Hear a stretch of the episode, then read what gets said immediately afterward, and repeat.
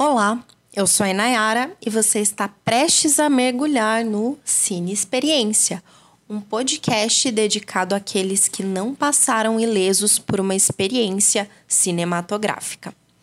Para o episódio de hoje, eu pensei num primeiro momento em falar sobre filmes de chorar. Filmes que fazem a gente chorar, né? E daí eu pedi algumas dicas assim para as pessoas, que filmes já fizeram vocês chorarem e por quê. Mas logo eu me arrependi. Porque, gente, filme de chorar tem filme demais assim. Eu acabei me perdendo e pensando em milhões de coisas. Esse episódio era para sair segunda, hoje já é quarta. E eu fiquei pensando, meu Deus do céu, como que eu faço um episódio sobre filmes de chorar? Que não seja sobre 500 mil filmes. E daí eu pensei e refleti sobre isso. E eu cheguei a algumas conclusões. Vamos ver se vocês concordam comigo. A primeira delas é que nem todo filme de drama é um filme de chorar. Às vezes, filmes que não são de drama fazem a gente chorar. E às vezes tem filmes de drama que não fazem a gente chorar também. Então, pode acontecer de tudo. Pode ter de tudo nesse universo dos filmes que fazem chorar. E a segunda coisa é que para a gente chorar por causa de um filme, isso vai depender mais da gente mesmo e como a gente tá e como a gente se sente em relação àquele assunto do que o filme propriamente dito. Dito isso, eu decidi por um caminho aqui. É, para não, não me enrolar tanto, né? Eu decidi falar sobre alguns filmes que fazem ou que podem fazer as pessoas chorarem mas que são mais inusitados, tá? Então não é aquele filme assim que você vai assistir pensando em chorar. É um filme que te faz chorar e você pensa: opa, não estava esperando aqui por isso. Mas chorei, tá? Então é essa experiência que eu, que eu quero relatar aqui hoje nesse episódio. E para ilustrar assim esse, essa reflexão que eu tive de que é, um filme para fazer chorar ele não precisa ser um drama, eu quero contar aqui para vocês já para abrir assim o episódio uma história bem constrangedora da minha própria adolescência. Essa história envolve é, o, o filme de chorar dessa história é American Pie 4, tocando a maior zona. Então, assim, gente, já chorei assistindo American Pie 4. Para quem não sabe, American Pie 4 foi um filme lançado em 2005 e eu tinha na época 14 anos, precisamente. Então, eu e Nayara, com 14 anos, assisti American Pie 4. Inclusive, não, não sei se isso devia ser correto. Eu até pesquisei a classificação indicativa desse filme e diz que é 14 anos, então teoricamente tá tudo certo, mas assim, eu não indicaria que uma pessoa de 14 anos saia por aí assistindo American Pie 4, assim, né? Ou qualquer American Pie que seja. Esse, esse American Pie em específico é um American Pie lá que é sobre uns, uns meninos que se juntam para gravar é, filmes adultos na, na faculdade. Enfim, Nara, por que, que você chorou nesse filme? Eu, eu me pergunto também. Mas eu me lembro bem. É uma, é uma coisa que me marcou isso eu tinha 14 anos e eu tava lá é, vivendo as minhas primeiras paixonites, assim. E esse filme, ele conta alguma história romântica da qual eu não me lembro com detalhes, assim. Na verdade, eu tenho uma cena na minha memória, assim, que é a, é a menina na janela do quarto conversando com o menino, alguma coisa assim. Foi nessa cena que eu chorei. Não lembro exatamente o que estava acontecendo e não me dei o trabalho de, de pesquisar profundamente. Depois vocês podem me contar, inclusive. E, enfim, eu estava assistindo esse filme e eu fui pega desprevenida, assim, por essa por esse romance dentro de American Pie 4. E chorei, gente. Chorei. Eu tinha 14 anos e eu lembro que eu me senti humilhada por essa situação. Com 14 anos, eu tinha essa consciência de que era ridículo, de que era absurdo alguém chorar assistindo American Pie 4. Não importa o quão adolescente vivendo suas primeiras paixonites você seja. Bom, é, talvez tenha me servido de lição, porque nunca, nunca mais chorei com. Nunca mais tive uma experiência similar. É, foi realmente uma experiência única, assim, na vida, né? É, mas pensando, assim, pelo mesmo, o mesmo caminho de filmes de comédia que normalmente não fazem chorar, mas podem fazer, trago aqui agora para vocês uma outra história. Essa não é minha. E estamos falando aqui de Jamaica abaixo de zero. Quem não assistiu esse filme na sessão da tarde é porque provavelmente é bem mais jovem do que eu. Era um filme obrigatório e é um filme que conta é, mais ou menos assim, né, história real de um time jamaicano que foi é, para uma competição de trenó, né, na, nas Olimpíadas lá de, de neve que aconteceram no final da década de 80. Esse filme é de 1993. Na época, esse foi o filme com maior lucro da Disney, tá, gente? Então foi um filme de grandíssimo sucesso. E essa minha amiga, ela contou que ela chorou assistindo Jamaica Abaixo de Zero.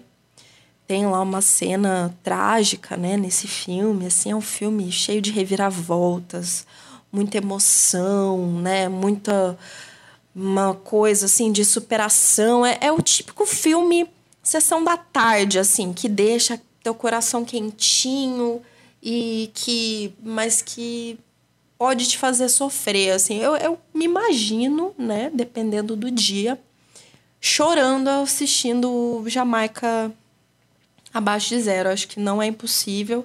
Achei muito verossímil essa história. Estou aqui contando para vocês. Compartilhem depois comigo se vocês choraram ou chorariam assistindo Jamaica Abaixo de Zero, porque com certeza essa minha amiga não está sozinha no mundo. Ainda nessa vibe, né, de filmes de comédia, eu queria comentar um, um outro filme aqui, é, que esse, na verdade, não se encaixa exatamente nessa descrição de filme que você não estava esperando, mas que te fez chorar. Ele é mais como um filme que você não esperava que fosse feito sobre esse tema e dessa forma, mas que te envolve e você acaba chorando. Meio complicado, mas Vou falar aqui um pouquinho sobre ele e daí vocês vocês mesmos analisam e me dizem se é isso. É um filme chamado As Mortes de Dick Johnson.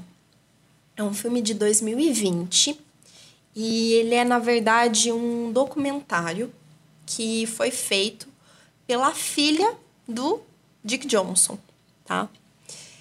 E como que funcionou esse documentário? O Dick Johnson, né, ele era um, um psiquiatra, mas que em algum momento ele é acometido por uma doença é, degenerativa e ele tá morrendo. Tá? Então, essa, essa é a história real mesmo, né? Lembrando que é um documentário.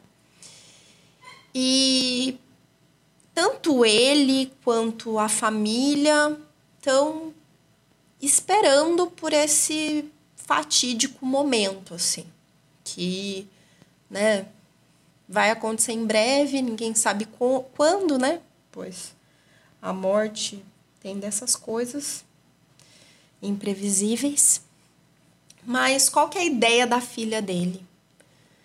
Pai, vamos fazer um filme sobre a sua morte. Vamos fazer um filme mostrando as várias formas como você pode morrer.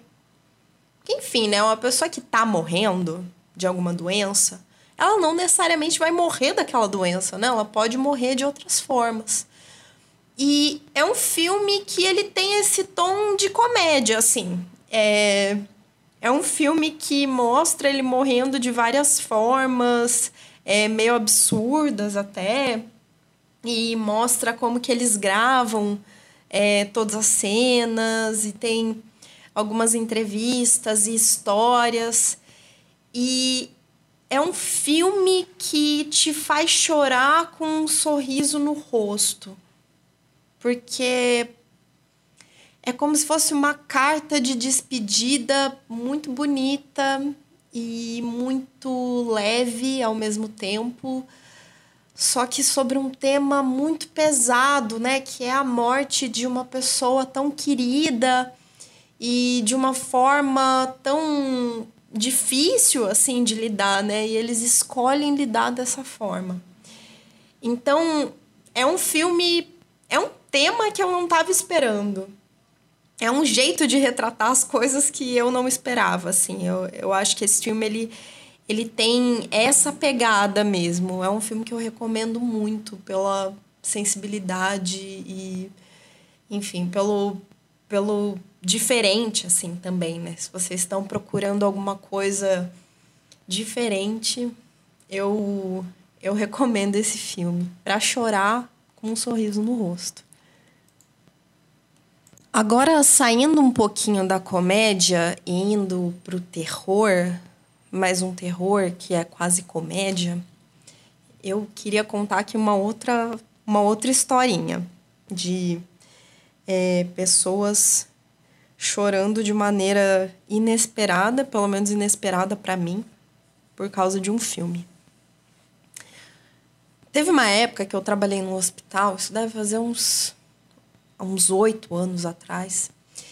E eu estava conversando com um colega de trabalho sobre cinema. Era um colega assim que eu não tinha uma super afinidade, não era uma pessoa super próxima de mim, mas a gente estava conversando ali e eu comentei com ele que eu gostava de filmes de terror.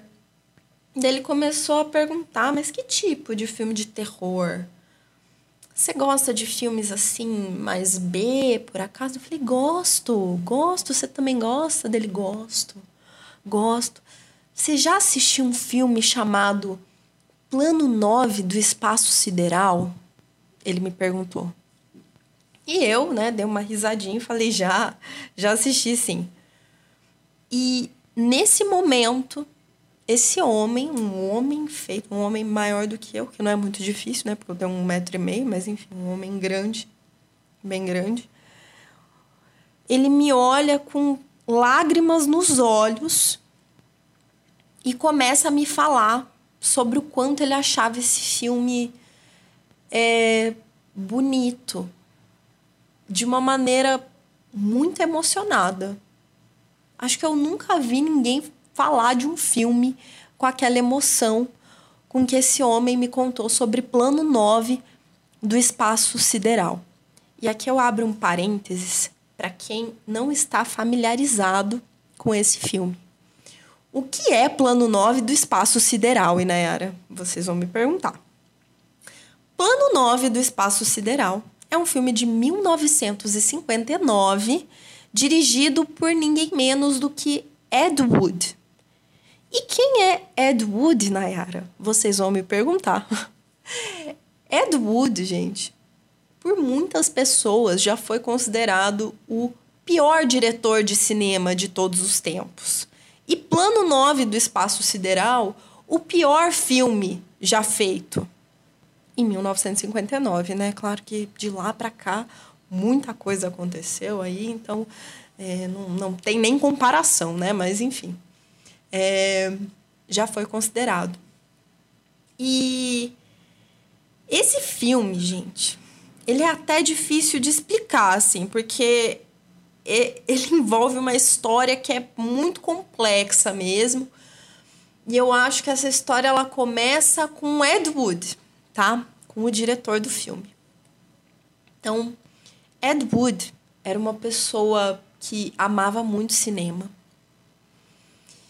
E ele era uma pessoa meio estranha. Por que, que Ed Wood era uma pessoa estranha? Estamos falando aqui da década de 50, tá? Plano 9 do Espaço Sideral. Quando a mãe de Ed Wood é, engravidou, ela queria muito ter uma menina. E quando nasceu o filho dela, ela viu que era um menino. Ela não se deu por vencida e ela resolveu vestir ele com roupas femininas. Tá? Então, por muito tempo, ele foi vestido de menina é, pela mãe. E ele carregou esse gosto, assim, de ser meio crossdresser, assim, pra vida mesmo. Ele, às vezes, ele se vestia de mulher, mesmo na vida adulta, né? Uma coisa, assim, é, que na época, principalmente, era bem fora do comum, né? Então, Ed Wood já era essa pessoa diferente, né, para a época dele. Esse era Ed Wood, uma pessoa muito apaixonada por cinema, gostava muito de filmes de terror, principalmente.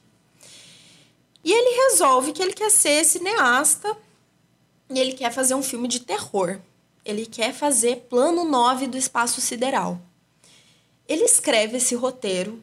Gente, o roteiro desse filme é o caos, assim, sabe? Eu recomendo que vocês assistam por curiosidade mesmo, porque é, é uma coisa assim que você pensa, meu Deus do céu, como que alguém fez esse filme? Mas sim, fizeram. E é, é um filme que envolve extraterrestres, envolve zumbis, envolve vampiros. Então tem cenas em naves espaciais, em cemitérios. E esse filme, ele conta com um ator que era muito importante, que era o Bela Lugosi. Bela Lugosi foi o primeiro ator a interpretar o Drácula no cinema. Então ele foi um, um nome, ele é um nome muito importante assim pro, pro cinema de terror, né, principalmente. Mas no final da década de 50 ali, ele já estava meio esquecido, assim, né? Já estava mais velho e muita gente já não dava tanto valor pro Bela Lugosi. Mas não Ed Wood. Ed Wood vai lá, bate na porta do Bela Lugosi e fala: Ei, você não quer participar do meu filme? E convence o Bela Lugosi a trabalhar com ele. Eles acabam amigos, né? Enfim, é uma história bonita mesmo, assim, porque ele é, resgata lá, né, o Belo Lugosi de uma vida solitária.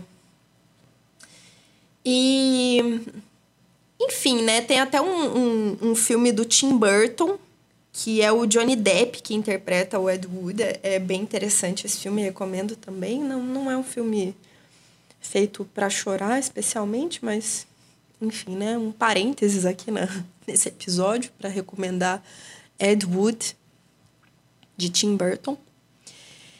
É, e e esse homem, né, agora voltando lá para a história do hospital. Ele fala sobre esse filme do Plano 9 do Espaço Sideral não com esse ponto de vista cômico, assim, né, que eu tô contando aqui para vocês. Porque quando eu assisti esse filme, eu, eu pensei, meu Deus do céu, né? Aquilo que eu falei para vocês, que coisa caótica, que coisa doida, assim, que maluquice fazer esse filme. Os cenários são de papelão, assim. Nossa, o roteiro maluco, os atores, assim, é uma coisa, tudo é uma coisa. E ele não fala desse ponto de vista, né? Ele fala de um outro ponto de vista. Ele ele gosta desse filme justamente pela paixão que o Ed Wood tinha pelo cinema, que realmente era uma coisa muito ingênua, assim, sabe? Você percebe isso no filme, assim, que o Ed Wood ele tinha ele colocava a alma dele na, nos filmes que ele fazia. Ele fazia aquilo com, com muita paixão, assim. Era era a, o empreendimento da vida dele. E fazer filmes naquela época era difícil, né? Ele não tinha dinheiro, são filmes de baixíssimo orçamento, né? Plano 9 do Espaço Sideral, um filme de baixíssimo orçamento. E ele se joga nisso, assim, mesmo com toda a possibilidade do ridículo mesmo, das pessoas rirem da cara dele. E, e realmente, assim, se você olhar por esse ponto de vista, é, é algo bonito, né? É algo que pode emocionar, né? Alguém que vê alguém que coloca tanta paixão, tanta alma assim em algo que faz. É, tanta ingenuidade também, né? Tanta tanta pureza assim. E toda essa história realmente transforma um plano 9 do espaço sideral em uma uma peça que vale a pena ser vista. Aproveitando aqui que eu tô que eu falei de um filme de terror, vou puxar um outro. Godzilla. Godzilla, gente, foi um filme que me fez chorar. Eu não tava esperando.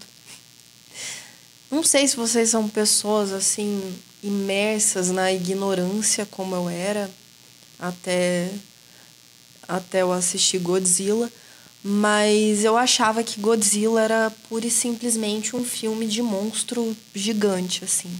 E acho ótimo, não estava julgando, fui assistir pensando, vou ver um filme de, de bicho gigante, sim, que destrói a cidade, acho ótimo. Assim, nenhum julgamento moral sobre isso.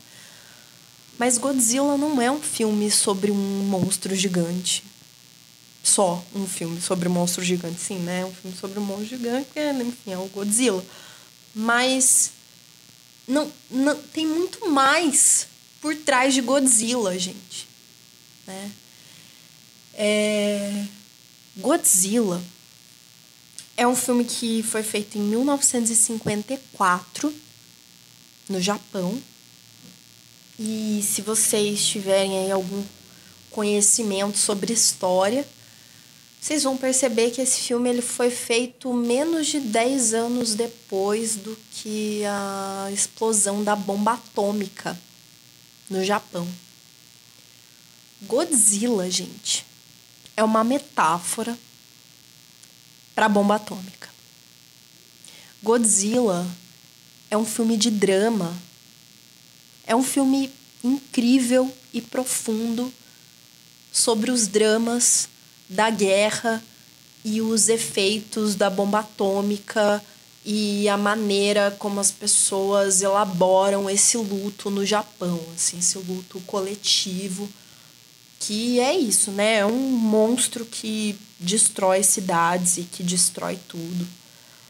E, gente, esse filme ele é maravilhoso, assim, ele é uma obra de arte ele eu tava eu fui assistir esse filme esperando uma coisa meio boba assim meio trash e é um filme um filme formidável assim sério.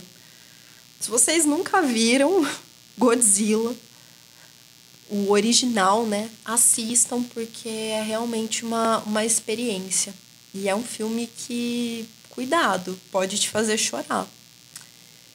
Inclusive, eu estava pesquisando aqui e esse era um dos filmes favoritos de Kurosawa. Kurosawa, para quem não sabe, um dos maiores diretores de cinema da história mesmo, né?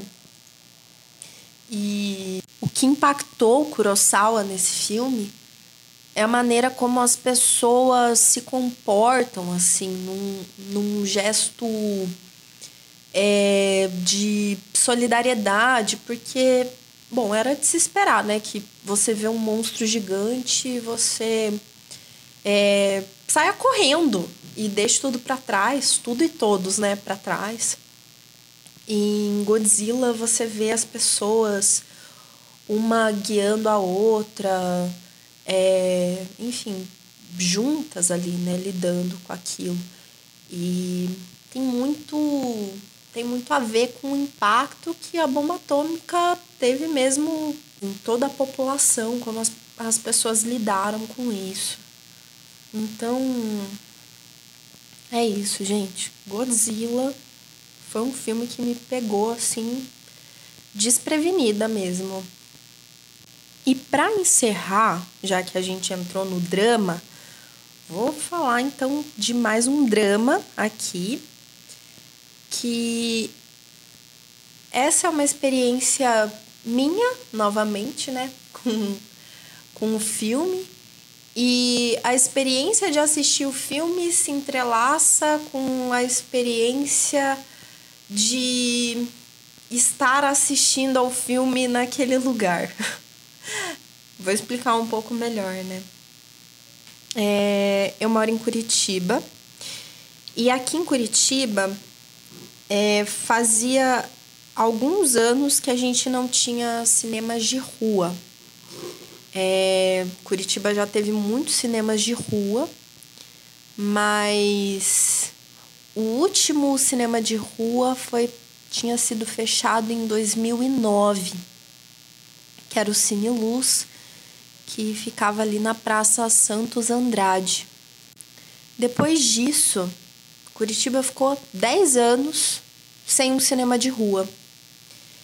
E não sei vocês, mas eu acho que a experiência de assistir um filme num cinema de rua é muito diferente de assistir dentro de um shopping, né? Que é onde a gente assiste a maioria dos filmes hoje em dia.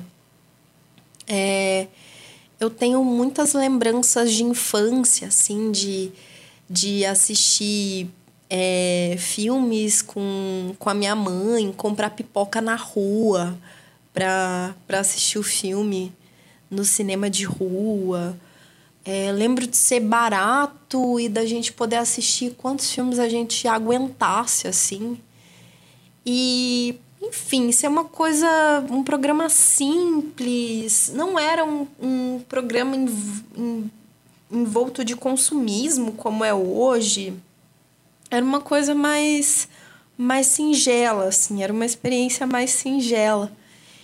E quando o Cine Passeio, que é esse cinema de rua que existe hoje, né, desde 2019, aqui em Curitiba, quando ele é aberto, é, para mim foi uma alegria muito grande, assim, porque eu pensei, meu Deus, vou reviver, né? Vou relembrar as coisas que eu, que eu vivia na minha infância, assim, aquelas memórias de infância.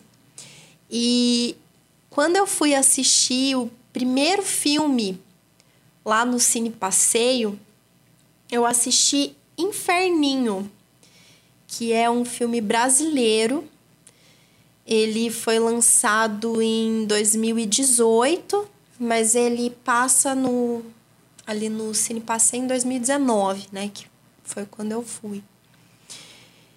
E é engraçado assim pensar, mas Inferninho é um filme de drama sobre é, Deusimar, que tem uma.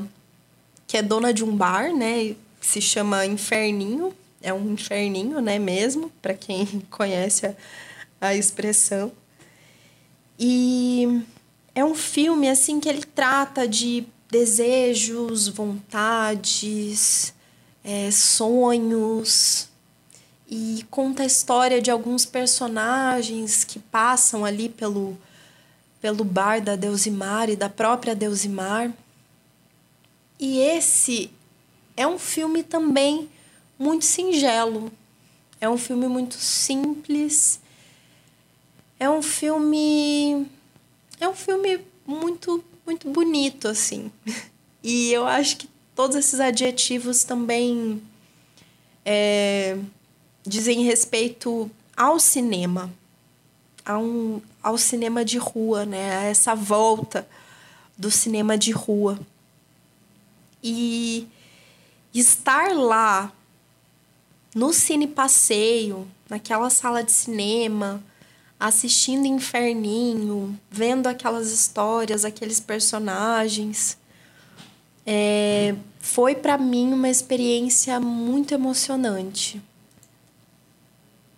Então essa foi uma experiência assim que me pegou desprevenida também, que eu não estava esperando, mas que eu devo ter chorado assim do começo até o fim desse filme, porque é, para mim teve essa essa coisa assim da memória, dos significados, das reflexões, da da experiência como um todo, assim mesmo.